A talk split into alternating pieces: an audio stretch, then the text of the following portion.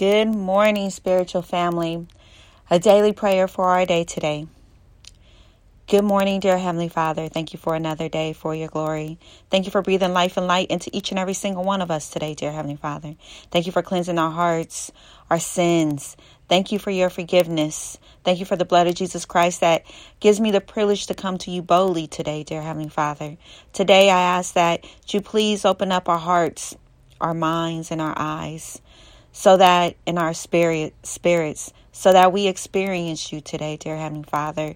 We want to receive you today we want to receive your mercies and your salvations and the grace today dear heavenly father. We want to receive everything that is needed. Provide what is needed in our lives today dear heavenly father. For us to be victorious today dear heavenly father. For us to be blessed today dear heavenly father. For us to experience you today dear heavenly father. For us to be pushed forward to the next level dear heavenly father. Please, dear Heavenly Father, have mercy on us. For the kingdom, for yours is the kingdom, the power, and the glory forever. In Jesus' name, amen. Amen.